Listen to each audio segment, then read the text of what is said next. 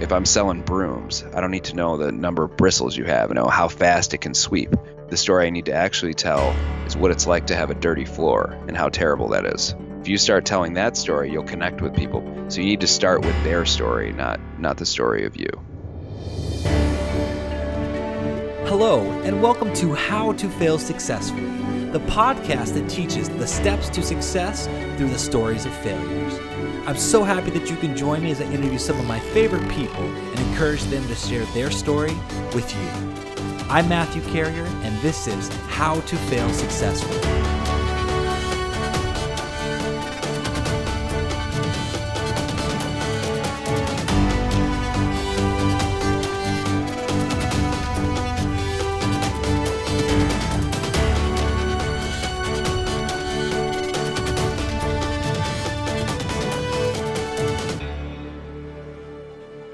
Welcome back to another episode of How to Fail Successfully. My name is Matthew Carrier. This is going to be part two of my sit down with Dom Cappuccilli.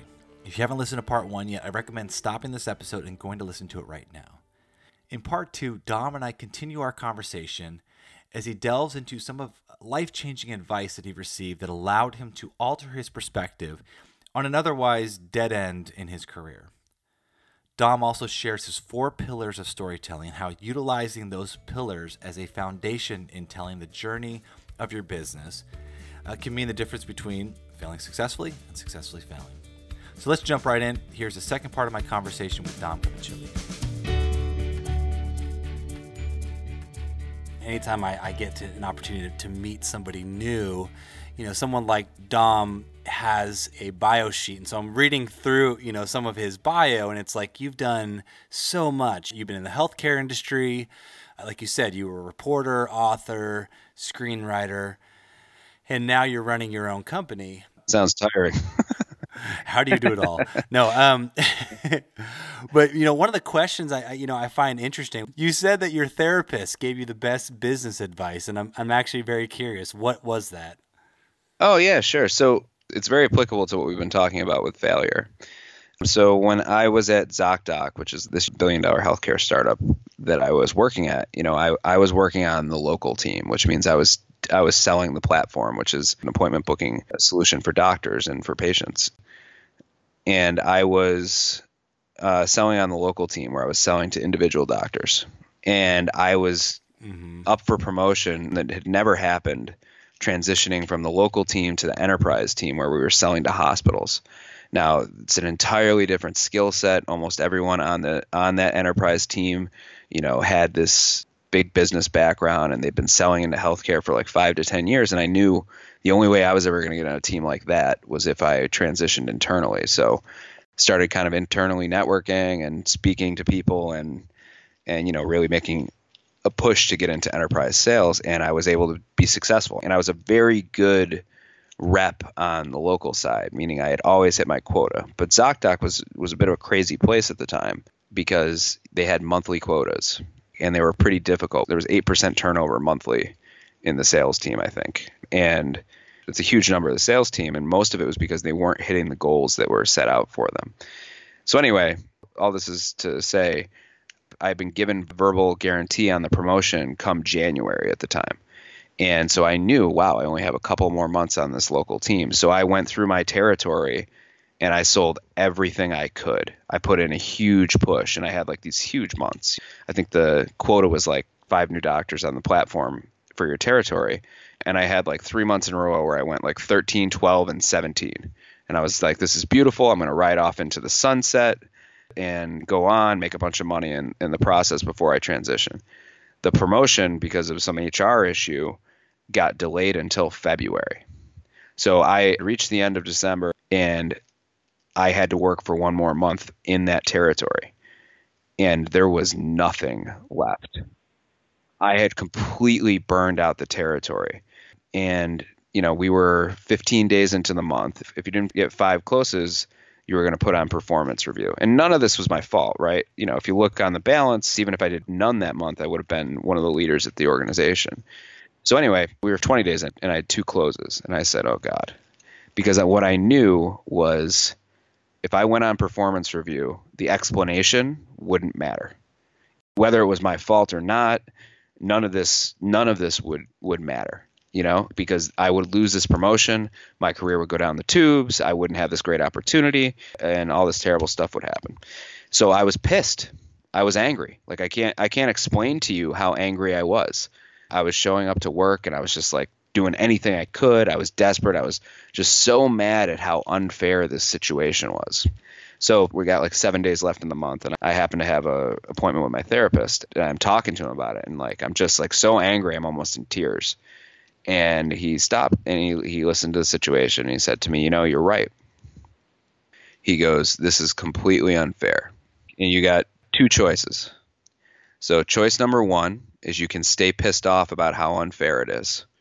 and be angry and either maybe and maybe that anger will help you get where you need to get and maybe it won't but you can stay angry at how unfair this whole thing is in just the next week of your life or you know if it, if you don't end up getting the promotion the next couple months of your life will be terrible he said or your other choice is you can accept that you might do everything right and fail and it still might not be enough and you won't get the promotion and you'll get screwed over and it's going to be a disappointment that you're going to have to live with but you make room for that. You make room for the fact that you might do everything you can and still not get there. And that was kind of a watershed moment for me in my life, frankly, because as soon as I realized that, as soon as I let myself off the hook and I said, okay, well, I'm, I am doing everything I can and this isn't fair, my entire demeanor changed because I accepted that failure could happen in this situation or that it, I might not, you know, it might not work out for me and I didn't have control over everything. And, you know, as soon as I did that, I changed. And I just kind of went into work the next day. You know, I thought, okay, what's the best thing I can do? And I worked my way through that. And, you know, I ended up closing seven that month and then getting the promotion and we were off, and we were off to the races. You know, and I and the world just kind of got out of my way there. But that's not really the moral of the story. yes. I would have been okay had it not worked right. out yeah. as well, you know? And I think the moral is A, you're going to be a much happier person. Right, but right. B, you're going to give yourself the best chance of success if you accept that you might do everything right and you might not get what you want. And I can't explain how important that lesson's been in my life, especially as an entrepreneur because there's so many things that are out of your control as an entrepreneur. There's so many ups and downs that you you go through, and you know times when you're not bringing in the revenue you want to, times when you you have a cold streak closing, times when you know you have a client who's just a huge pain or they're asking for a refund or something crazy, you know, like things that that you think are unfair that are happening to you and that you don't have control over. And in those moments, I always go back to that. I say, Am I doing everything I can? Like, you don't want to use it as an excuse to be lazy either, right? And say, Nothing's in my control. But you're saying, Am I doing everything that I possibly can within my power to be successful? And if the answer to that is yes, then I just let it go. And I keep doing those things. And if it doesn't work out, that's okay. And I find that when you start to focus on the process piece rather than needing to close or needing to do whatever, you do your best work and you also are much happier. You know, that's that was a huge, huge lesson for me that I, I think about every time. I mean, I'm not beyond it now. Like, don't get me wrong. When something's going poorly or I'm having a rough month or whatever, I kind of have to give myself that reminder after I go off the deep end for a couple of days and, and I'm pissed off about how things are going. But it was it was a really, really important lesson for me to learn yeah, Dom, we could just end it right there, and I would be happy. That was that was great. That was great advice. Let me ask you, in regards to if you talk to a entrepreneur, mm-hmm. a new entrepreneur, how would you help them shape their story to sell? The story of their of the business that they have. Of the business, yes. Yeah, I mean the two the two main mistakes. It's probably easier to say what not to do because every time because you know I deal with a lot of entrepreneurs who are new at this and a lot of entrepreneurs who are making a lot of mistakes with with their story. And when it comes to sales, right? Like you might you might be able to tell a good story that is captivating to people, but if you want to actually have that story lead to conversions, the mistake I see is that most people are really good at telling the story of their solution, right? Here's what my solution does, here's what's great about it, here's how it's going to help you.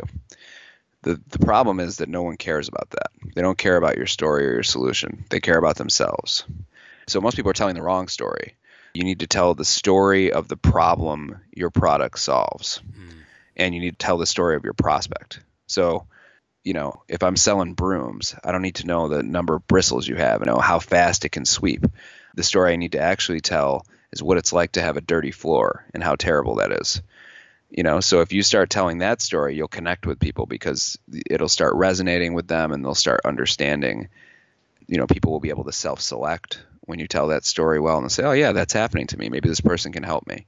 So you need to start with their story not not the story of you that's a really really key piece. You know it's interesting dom because i have a lot of personal questions i would love to ask you because i'm currently helping in a healthcare technology startup so but my audience is not the the right audience to listen to me ask you personal questions so but this is great because i actually 100% agree with you about storytelling. We're that's what we're doing. We're talking about what the problem is and how we're going to work with you to solve it you know and how we're going to help you you know free up time so you can do what's most important for you. So yeah it's it's it's uh, it's really a matter of perspective. And then obviously once you get the perspective right it's a matter of can you tell that story in a captivating way? You know what about your uh, career as a screenwriter? I'm actually intrigued by that as well. Yeah. What do you want to know? Just why i was doing it or? Well i mean i know why you're doing it because you're an author you like to tell a story but you were out in la you did that. Did you stay in la as a screenwriter? Did you keep writing oh, so it was a very it was a very interesting. That was one of those things where I really that was finally the part where I knew. And you know, I I was having a little bit of success out there. You know, not much. Like I had a screenplay optioned, which you know, you can option something in one hand, uh, you know, and a nickel in the other, and still can't afford anything. And you know, I had I had a little bit of success going, but I was working for like this terrible human being.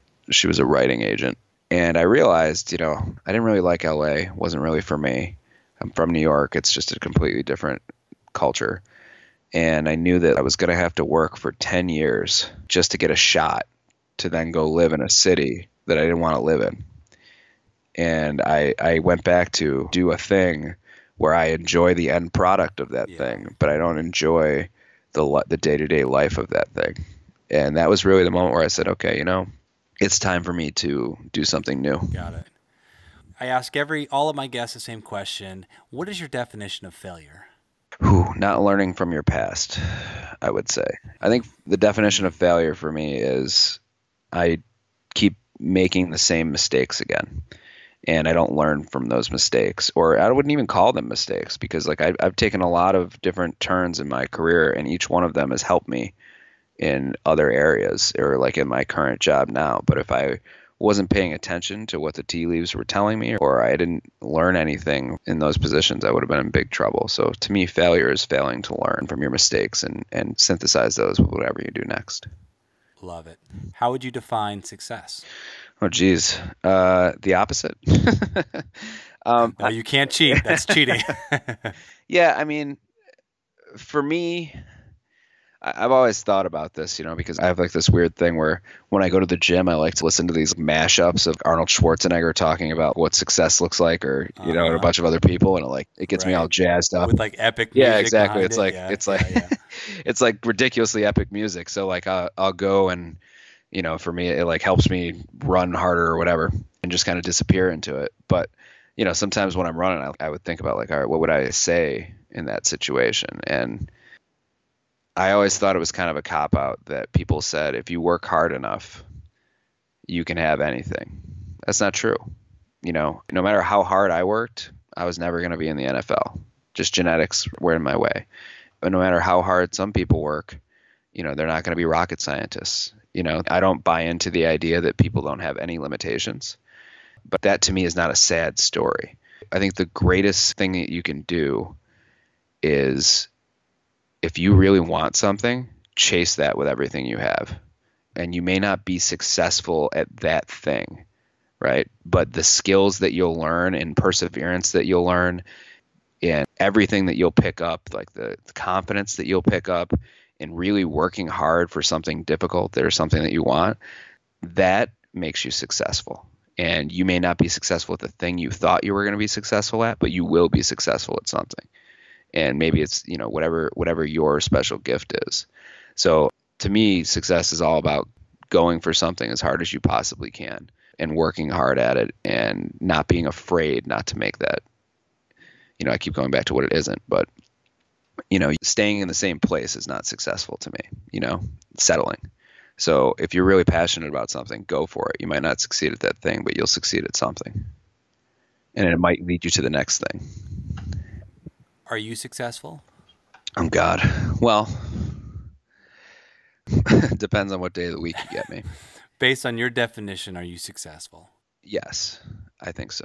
I've had some lucky breaks. I had parents who always told me I could do it if I wanted to, and and who supported me when I took a lot of different turns, and you know, emotionally supported me anyway. And I always had a safe environment. A lot of people didn't have that, so I I recognize the the gifts that I've had, but I've always been willing to go into the unknown when I felt like it was time for me to do so. And that to me is success. That means that I wasn't staying stagnant. I was going for the next thing. I appreciate that.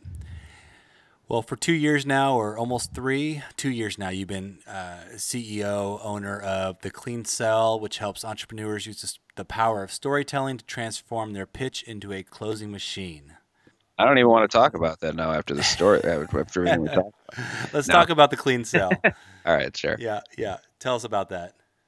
Yeah, sure. So as I mentioned at the beginning, you know, when I was in my own sales career, uh, you know, my my background as a storyteller, I learned to kind of demystify what the components of a successful story were. And a lot of people who tell good stories don't know why they tell good stories. It's just a natural like pattern recognition thing they learn and they've gotten there over time. But if you try to ask them why they're good at it, they have no idea. They just tell it. But I didn't have that luxury, especially when I was doing it for a living. You know, when I started my own sales career, I, I learned that I could teach other people, and I learned that they really needed to learn that in order to be successful. And as I grew in my career and started working with startup founders, uh, or you know, working in the startup world, I found that you know a lot of the founders that I was speaking to, you know, I had this fantasy that they all knew what they were doing uh, when it came to sales. There's nothing that I could teach them. It's this weird thing that I think maybe you can relate to this, but you know, when you become good at something and, and an expert at, and you put in all that time, a lot of times it becomes self-evident, and you undervalue the experience that you have at that thing, and you think that everybody gets it you know, and they don't because they didn't go through those 10,000 hours that you did. And I think there were things that I thought were self evident that every entrepreneur had figured out. And what I realized when I started speaking with a lot of them was that most of them were succeeding in spite of their sales effort, not because of it. And I knew that it was a lot easier for people to start a business now than it ever was. And there were so many more varied businesses at this time. And most people who start a business, they're these technical or subject matter experts. And they and they spent 15 years becoming an expert in their field like engineering or software development or whatever it is. And they saw a problem in the market and they wanted to build a product and, and a company around that right? But much in the same way that being an engineer takes you 15 years to get great at sales takes you 15 years to get great at. The only difference is i don't have to be responsible for engineering in my company. But most founders especially at the early days the sales burden falls on their shoulders, whether they like it or not. So I noticed that this was a really big gap, and I met with some founders. You know, I was just having kind of casual conversations with them, and I started to see big differences in their business just by doing some of the low hanging fruit things I was suggesting. You know, I remember one of my friends who ran a copywriting business. She had this big contract with, you know, a Fortune 500 company, and she never had thought to ask for introductions to other departments of that Fortune 500 company who might be able to use her. So she did that after meeting with me, and she closed like a hundred twenty thousand dollar contract three days later Jeez. because that's exactly what somebody needed.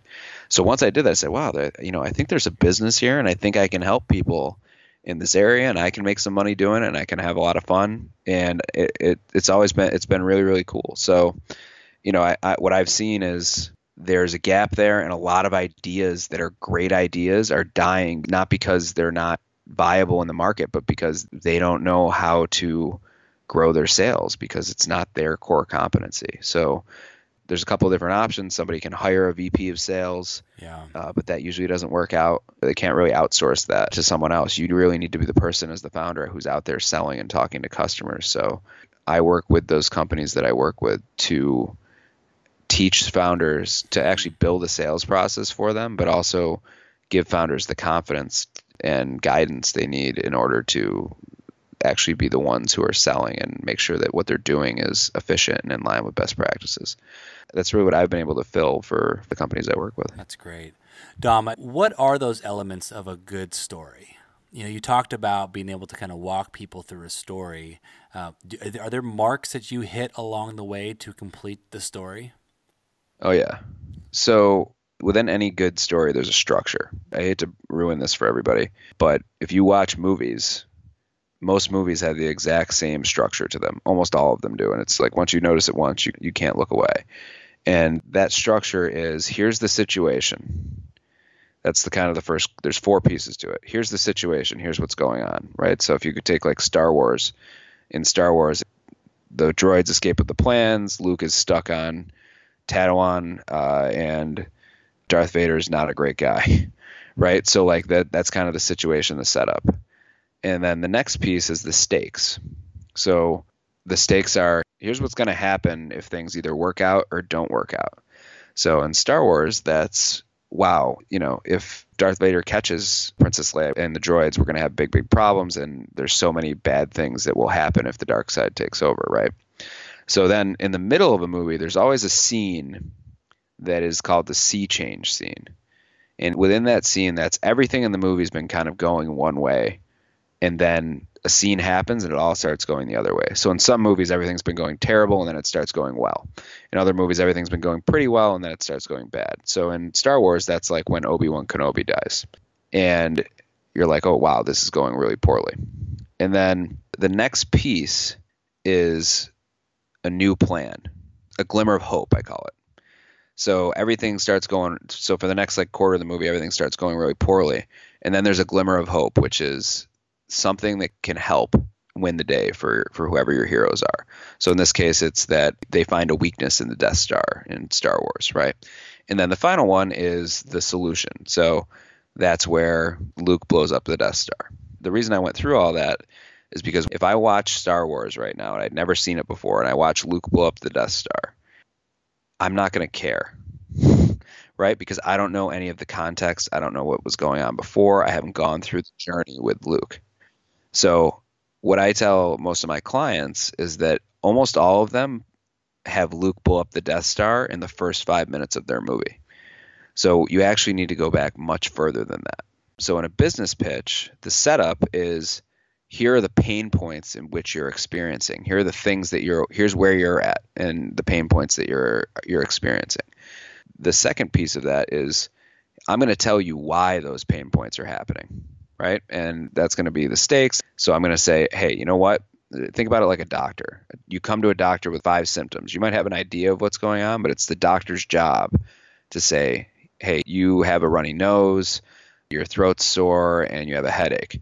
And they don't just say, here, take this medicine. What they do is they tell you that you have strep throat. But if they just tell you you have strep throat before you tell them any of their symptoms, you know, you're going to be like, this doctor doesn't know anything. And a lot of times that's what people start doing. So you really need to go through this progression. So the first thing is, what are their pain points? The second thing is, why are those pain points happening? What's the larger story?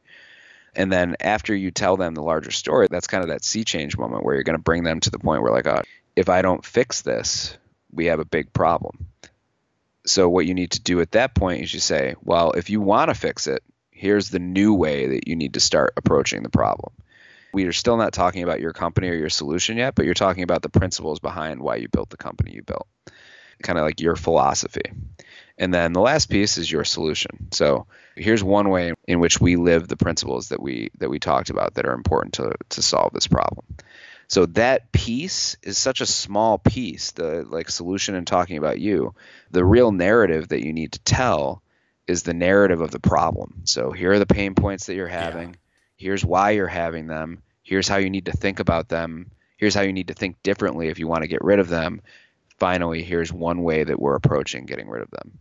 That four piece structure is the same structure that you use in a movie, But if you use it in a business, you're going to tell a story that's going to persuade somebody to work with you. So those are the four pillars. Dom, thank you so much for joining me on my podcast today and for taking the time to share your story and offer some advice to uh, the entrepreneurs out there. Uh, where can people find you? So if anybody wants to reach me, you can go directly to my website. So it's thecleansell.com. So that's S E L L.com. Or you can email me at dom at thecleansell.com. And then uh, I actually put up, knowing I was going to be on the podcast, there's a banner that will be up there for a few days on my site that is access to a seven pitch structure worksheet that is the exact thing that I use with clients when I'm building like their discovery calls and their sales pitches. So if anybody wants to hop on that, they should reach out in the next couple of days. Perfect. Well, I appreciate it. Thank you for taking the time again, and we'll talk soon. Thanks, Matt. Well, that concludes part two of my interview with Dom Cappuccilli. That episode was full of information. I loved it. His mentality on success and failure and, and, the importance of one story something that I value. Uh, I completely relate to. You know, who are we really without the stories that we tell each other? Finding a way to properly communicate your story is an important tool in both your business and your personal lives. So I hope that you enjoyed this. Now, we are trying this new format please let me know what you think. Uh, did you like it? Did you hate it? You know, the part one, the part two of these of these episodes. Send me a message. Let me know. As always, you can find me on Instagram at Fail Successfully or on Twitter and Facebook at HTF Successfully. And if you've been a fan of the podcast or if you enjoyed this episode, please go right now and leave a review on iTunes. I'll see you next week.